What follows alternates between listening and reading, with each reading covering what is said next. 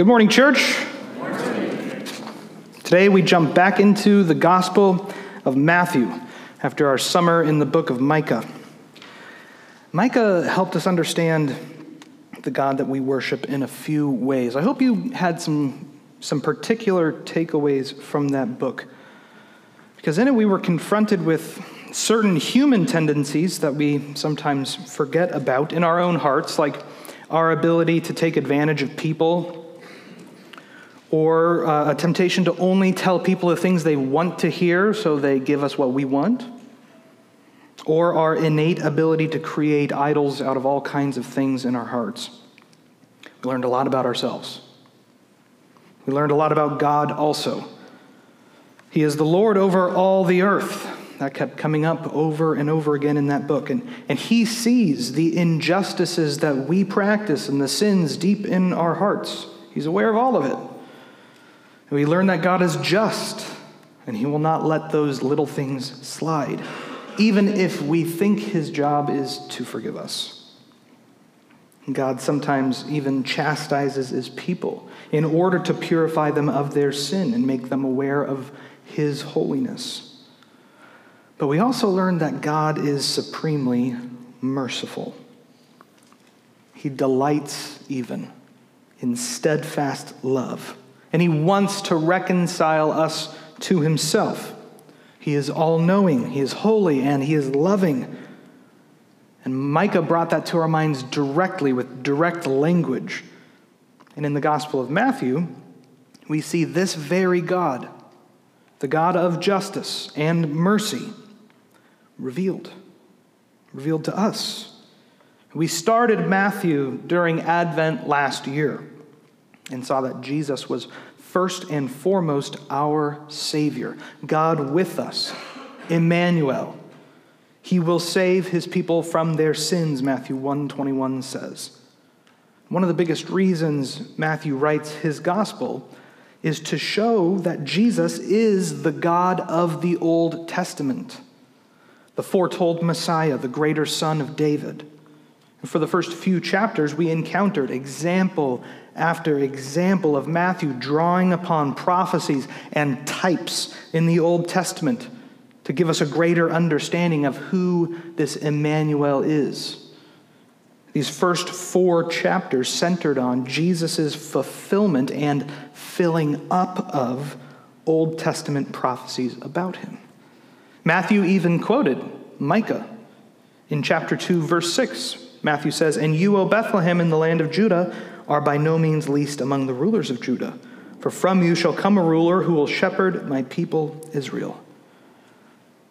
These fulfillment passages carried us through chapter 4, where Jesus started his earthly ministry after a time of temptation and preparation.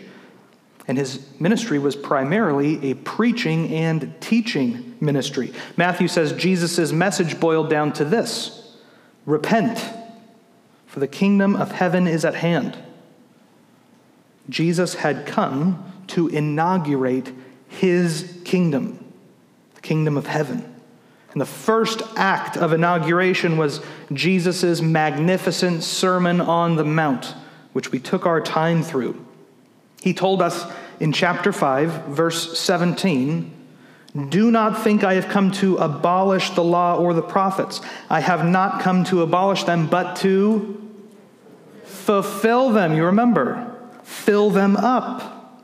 The sermon was Jesus doing exactly that. It was his kingdom manifesto. And everyone who belonged to the kingdom would reflect the precepts taught in the Sermon on the Mount. So, Kingdom citizens wouldn't simply abstain from outward unrighteousness.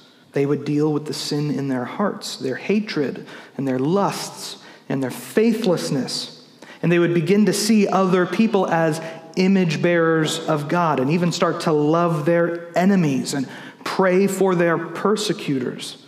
They would give generously and wisely to the needy. They would pray with real con- confidence and real simplicity, knowing that the Father hears their prayers. They don't have to convince him. They would serve the Lord their God above all things, especially above earthly treasures and money. and they would depend upon the Lord for all they needed. The characteristics of the citizens of the kingdom of heaven were concisely summarized in the Beatitudes in Matthew 5. Christians are poor in spirit because of their sin. They mourn over their sin. They're humble because they see God in themselves correctly. They hunger and thirst for God's righteousness. They are merciful toward each other and toward the world. They're pure in heart and in their motives, and they're peacemakers amongst their brothers. They're willing to endure persecution for righteousness' sake, Christ's sake. For those who listen to and do these things, Jesus concludes that they will be a man who builds his house on a rock. And that rock is Jesus Christ, the cornerstone of the faith. And by the end of the Sermon on the Mount, the people listening, the crowd that had gathered, you remember he started just with his disciples. By the end, they were astonished and they said, because he was, he, was, he was teaching them as one who had authority, not as their scribes. And that's a crucial idea for all of chapter 8 and the beginning of chapter 9. Jesus has authority. The Sermon on the Mount revealed the authority of Christ in his teaching. Then, chapter 8 showed that authority in practice. Jesus had the authority to heal a leper, but not just heal him, make him clean. He had the authority to heal a centurion's servant. You remember that story? But he didn't even have to go to his house, he healed him from far away. And Matthew tells us that he healed many, many more people.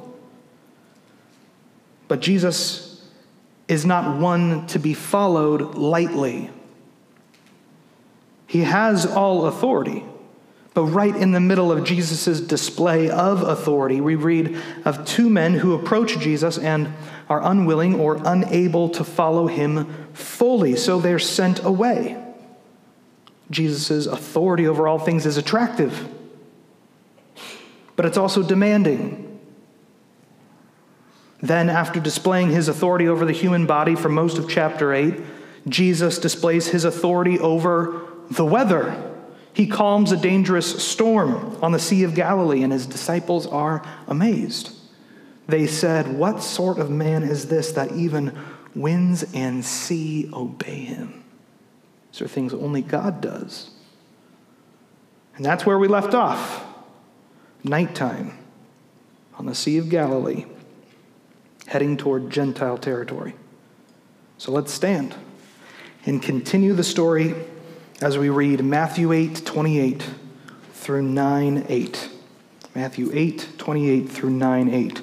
This is the word of the Lord. And when he came to the other side, to the country of the Gadarenes, two demon possessed men met him coming out of the tombs, so fierce that no one could pass that way. And behold, they cried out, What have you to do with us, O Son of God? Have you come here to torment us before the time?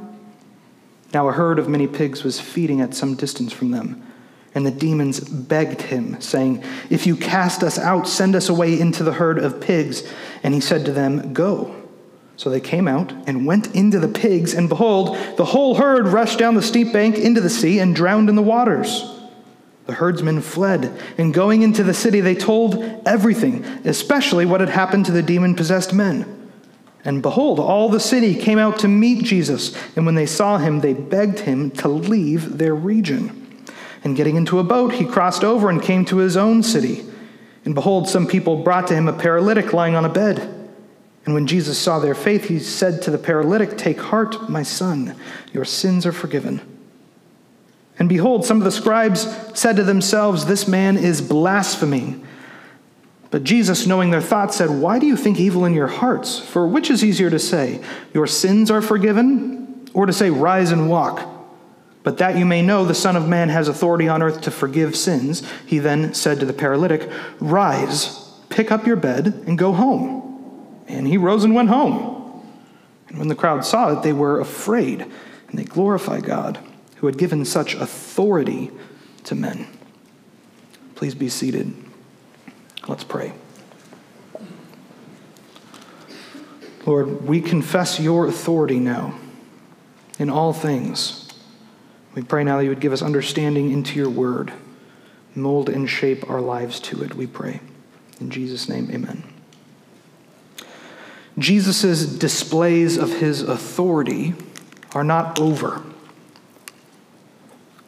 His authority is a recurring theme throughout the book, but Matthew has placed all of these miracles in chapter 8 and the beginning of chapter 9 here for a thematic purpose. We are supposed to see the absolute authority of Jesus over all things.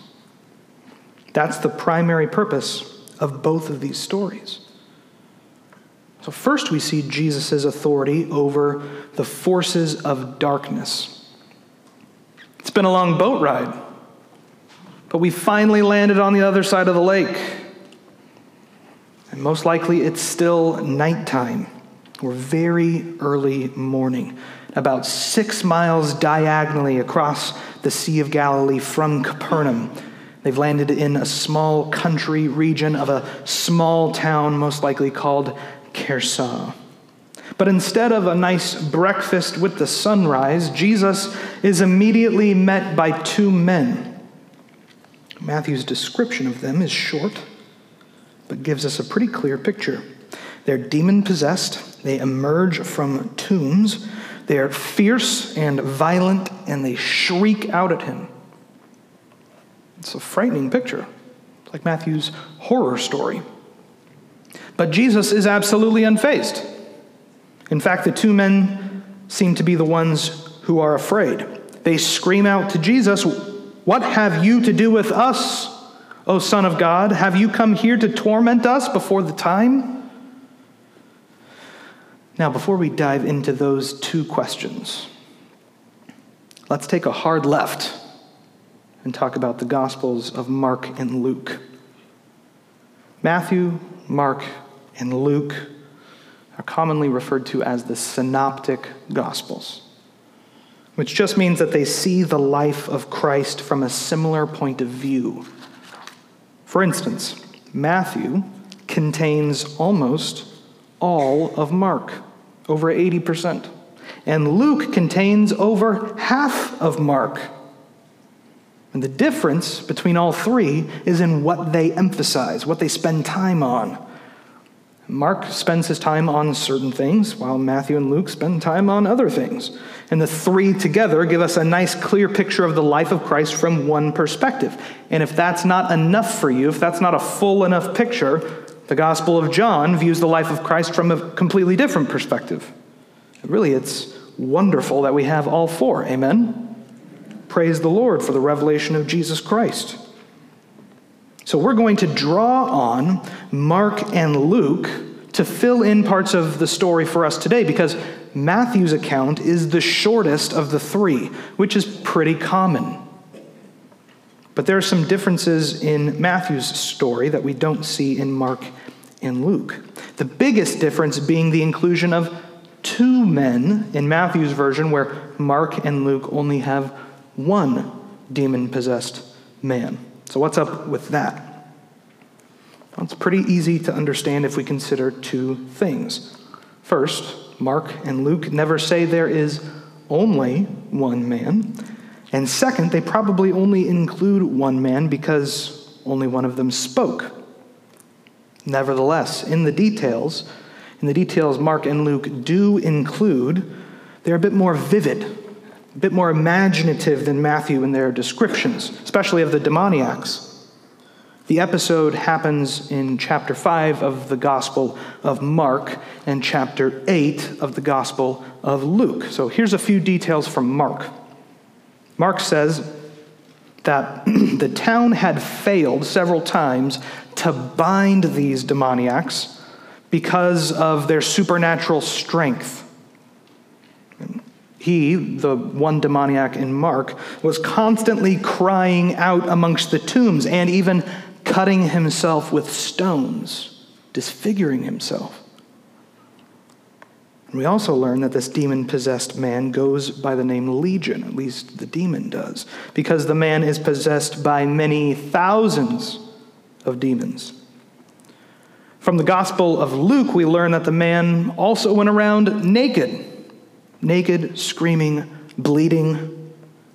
We also learn that the man falls down before Jesus and asks his two questions in response to Jesus commanding the demons to come out of him. We don't get that in Matthew. Looking at the parallel accounts here of these stories told in all three Gospels can be very helpful. But we have to always ask the question why did each one tell it like they did? And today we're in Matthew. Why did Matthew tell it like this? In Mark and Luke, the demoniac is kind of a sympathetic character. He's less scary. We feel bad for him. He's a tortured individual, driven away from society, bleeding and naked and in, in agony. But in Matthew, a menacing, violent pair of men scream at Jesus as they approach him just before the break of dawn. The details that Mark or that Matthew includes reveal that for any normal person, these men were a big time danger. No one could pass by them without feeling like their life was at risk. And so Matthew wants us to feel a little bit uncomfortable. He wants us to be a little bit worried for Jesus. What are these guys going to do? But that doesn't last very long. Immediately, the demons recognize that this is no ordinary man. Jesus had not spoken a word to them, and they start to hatch an escape plan. They look around and see a herd of pigs. Matthew says in verse 31 And the demons begged him, saying, If you cast us out, Send us away into the herd of pigs. And Jesus says one word go. He gives his permission. So the demons leave the men and enter the pigs. And Matthew tells us the whole herd rushed down the steep bank into the sea and drowned in the waters. Mark tells us that herd was 2,000 pigs strong. Now, there's a lot to unpack there. It's a mind boggling scene, but let's pause all our questions about demon possession and all the little details and really try to understand what Matthew is doing with this story. Jesus encounters these men who are empowered by the forces of darkness. They challenge Jesus directly, even accuse him of overstepping the time, but Jesus is in control. He's sovereign over the whole thing. He commands and they listen. The demons immediately understand who they're dealing with. What have you to do with us, O Son of God? They understand that Jesus is the Son of God. Interestingly enough, that answers the apostles' questions in the boat. What sort of man is this? They also understand God's plan. The demons understand God's plan to a certain extent. They say, Have you come here to torment us before the time? Their time on earth, they knew, is limited, and they rightly see Jesus as the conquering king who would permanently banish them to hell with Satan at the end of the age. They know that's coming, but they fail to see that Jesus has authority now. The kingdom of heaven is breaking into their world through the revelation of Jesus Christ. He has authority over Satan's and his demons even before his death and resurrection because he is the God of the universe. Matthew wants us to see that Jesus doesn't just have authority over human bodies or over weather or over waves, but also over the spiritual realm.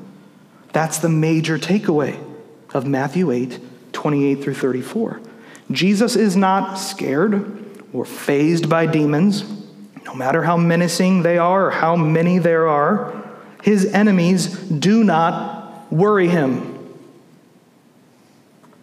He's not caught off guard by their presence, he's in complete control.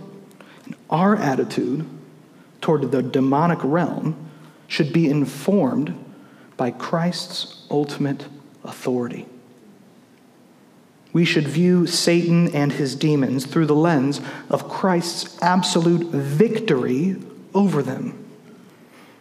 We should be careful not to ignore the very real spiritual battle that we are in. Nor should we overplay the presence of the demonic in our lives. Both are failings we can make. One of them ignores the scriptures that tell us to be prepared, to put on the armor. One of them ignores our own sin and our capacity for evil, blaming evil on the demonic always. Instead, we should take a realistic view, as Jesus does here. Demons are real and they are around. They are evil and they are destructive, and they can even be strong. But Jesus is triumphant over them. Amen? He has ultimate authority over them. Amen? And we are in union with Christ. Amen? Amen?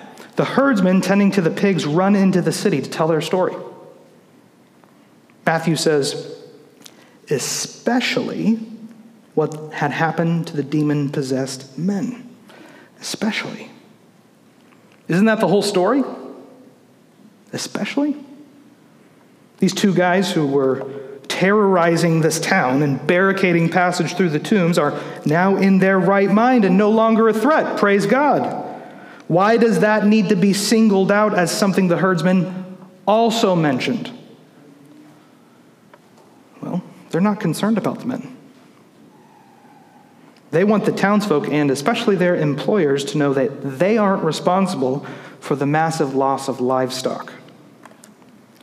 Look at the town's response to Jesus in verse 34. And behold, Matthew, by the way, has said and will say, behold, many times in these stories, trying to get our attention to really pay attention. So pay attention. Behold, all the city came out to Jesus. And when they saw him, they begged him to leave their region. It's a bit anticlimactic, isn't it? We expect the town to respond to Jesus' ultimate authority over the demonic, over the healing of these two men, these valuable men, with joy, with praise. Why isn't their response, uh, even an extension of hospitality? Stay with us, Jesus, teach us more. Why don't they bring the, Jesus more people to heal? It's very simple. They valued their 2,000 pigs over the lives of two men. And that shouldn't be surprising to us. One of the facts of living in a fallen world is that money almost always wins in value over human life. I'm sure some of us have even asked the question why would Jesus allow the demons to enter the pigs in order to destroy them? Those poor pigs. But aren't the lives of the two men worth much, much more than 2,000 pigs? For Matthew's readers, the answer would have been an obvious yes. Matthew was written for a Jewish audience primarily. And we have to remember Jesus didn't destroy the pigs. He simply gives his permission here. He didn't set out to find a way to punish these Gentiles for their pigs. That's not the point of the exorcism. The point is the restoration of these two beloved image bearers. And we have to keep in mind that it's doubtful the demons even intended to destroy their new host that they begged Jesus for. That's just how the pigs responded to the destructive power of the demonic realm. When we look at the huge herd of pigs floating, drowned in the Sea of Galilee, we're confronted with that destruction in the two men. The same destructive power present in the drowned pigs was also present in these image bearers of God. The demons had rendered them almost inhuman, living in tombs naked, cutting themselves, shrieking, terrorizing people. But Jesus saved them and in the other gospel account, accounts, those men want to follow Jesus. We don't, we don't actually hear from the men again in Matthew's account. But in the other two, they want to follow Jesus, and Jesus tells them no, to stay and to go into the town. And they do, and they become evangelists. The townsfolk beg Jesus to leave because they valued their pigs more than these men. Jesus permitted the demons to enter the pigs because it was an obvious trade. Men, human beings, it turns out, are more valuable to, than pigs to God. And we would do well to remember that. Interestingly enough, the demons begged Jesus just like the townsfolk begged Jesus. And in the end, the attitude of the whole town reflects the attitude of the demons. They don't want Jesus there. They reject his authority. So Jesus and his disciples, who have not been mentioned at all the whole time, get back into the boat and head back over to the other side. And we read that in chapter 9, verse 1. Now, I know you have a lot of questions. There are, right? There's a lot of questions about this story. How can that many demons possess two guys? Did the demons completely possess them like puppeteers? Does that kind of possession still happen today? Why doesn't Jesus just send the demons to hell? Why does he send them to the pigs? Couldn't have Jesus stopped the pigs from killing themselves? What happened to the demons after the pigs died? All good questions. But none of them Matthew addresses. That's not the point. We aren't told why Jesus gives permission. We aren't told why the demons wanted to enter the pigs. We aren't told if there are a bunch of other similar people inhabited by 2,000 demons elsewhere in the world. But we are told that when Jesus encounters the demonic, even in the strength of legion, demons recognize Jesus as the Son of God and as the bearer of all divine authority. And we see Jesus use that authority to restore and heal people. That's the point. If you have remaining questions about the story, feel free to ask after the, after the service. I'll do my best. It might not be directly in the text, but we can speculate a little together. Shoot me an email. I'll investigate, I'll do my best to answer. Second, in our text today, we see Jesus' authority to forgive sins. So, like I said, they got back in the boat and arrived back in Capernaum. Capernaum was where Jesus lived, it was his city. Matthew then tells us that some people brought to him a paralytic lying on a bed. We can also learn about this story in Mark and Luke. And once again, we find more details there. This is the story that you find in Mark 2, where the friends of the paralytic lower him down through the roof of a home where Jesus is preaching in order to get their friend healed. Matthew doesn't include that bit, again, because his focus is elsewhere. Listen again to what happens in Matthew. And when Jesus saw their faith, he said to the paralytic, Take heart, my son, your sins are forgiven. Whoa. At first, that might strike us as pretty strange. Jesus, this paralyzed guy is looking for healing, not forgiveness. I'm not sure, though, that that's 100% true. Matthew includes this little detail in Jesus' response to him. He says, Take heart, my son. Take heart. That's a statement almost completely unique to Jesus in the scriptures. It's an encouraging statement. The only other person to use it in the New Testament is Paul in the book of Acts. Jesus sees this paralyzed man who's been lowered down to him, and he sees beyond his paralysis to what's really bothering him. He's discouraged. He's discouraged because of his sin. Why can we conclude that? Well, it would be especially cruel of Jesus to see, see someone in need of healing and only looking for healing, not looking for anything else, and for Jesus to respond to that person this way. Easy enough to say, your sins are forgiven, and to walk away from a paralyzed man. Jesus is not like that. Whenever he encounters someone in need of healing, he heals them 100% of the time. No, he sees what's really discouraged this man. The paralyzed man probably believes, as many did and many still do, that his sin caused his sickness.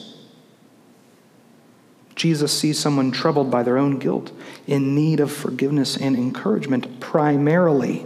So he says and does the very thing the man truly needs. He forgives his sins. But the scribes in attendance are a bit taken aback.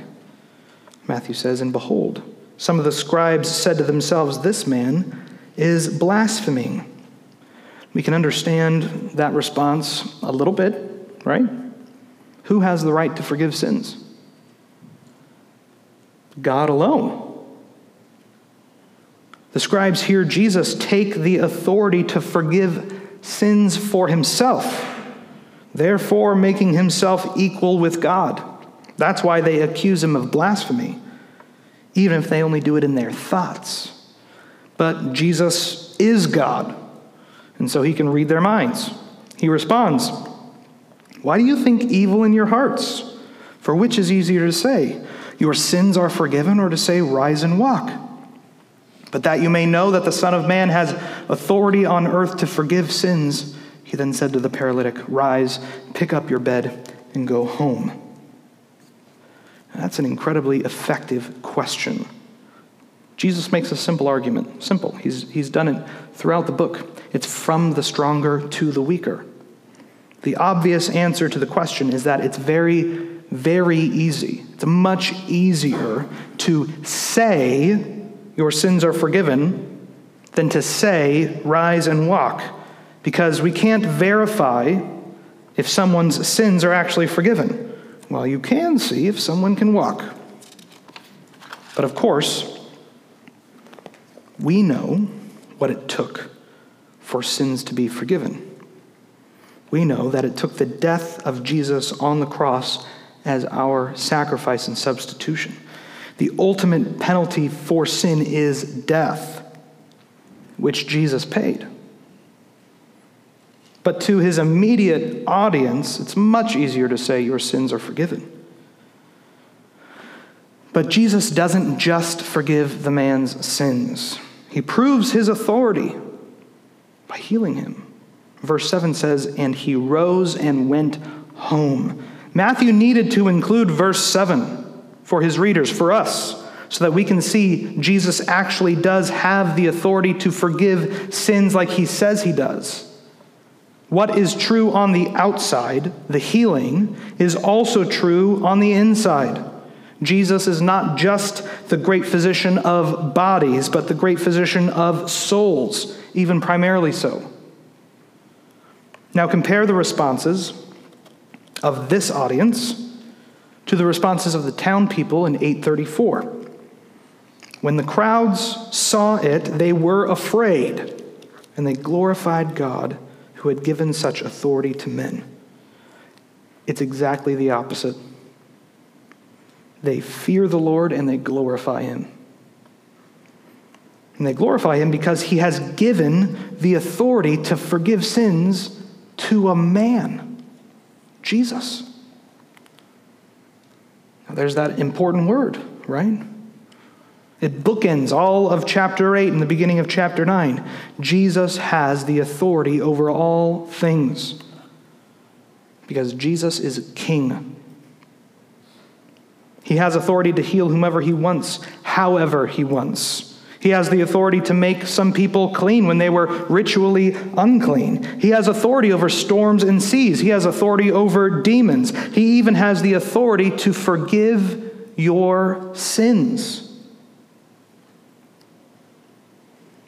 Jesus is not just another man that can do cool things. Jesus even calls himself here the Son of Man, which is a title he's used before and will use again in reference to his godness, his deity. He is God and he does what God does. And it's absolutely crucial that we recognize his deity and that we proclaim his lordship to the world, to ourselves. What is your response going to be to the authority of Jesus Christ? Is it like the people across the lake who thought only of what they lost because of Jesus? It's a pretty common response. After all, we are called to take up our crosses daily and follow Him. The Christian life is not a life filled with material wealth and glory, and if it is, it's not reflected here in the Bible. It keeps many people away because of that. Or will our response be like the people in Capernaum who witnessed the authority of Jesus to forgive sins? Do we respond to Jesus' lordship with fear and praise and submission? We should be moved in our hearts to fear and praise today. So let's respond to the lordship of Christ with awe at his divinity and thankfulness for his grace. Let's pray.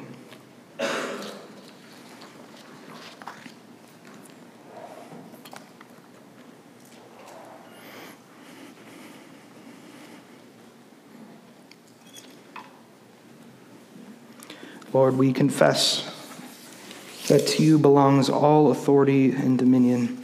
And we, we ask that that would be true in every instance in our lives. Lord, how often we forget that you're king. Lord, and we take authority for ourselves. And we confess that to you now. Lord, we pray that you would mold us and shape us to look more like you, our King. We pray that we would desire to see you establish your kingdom on earth as it is in heaven. We love you, and we praise you, and we're in awe of you in Jesus' name. Amen.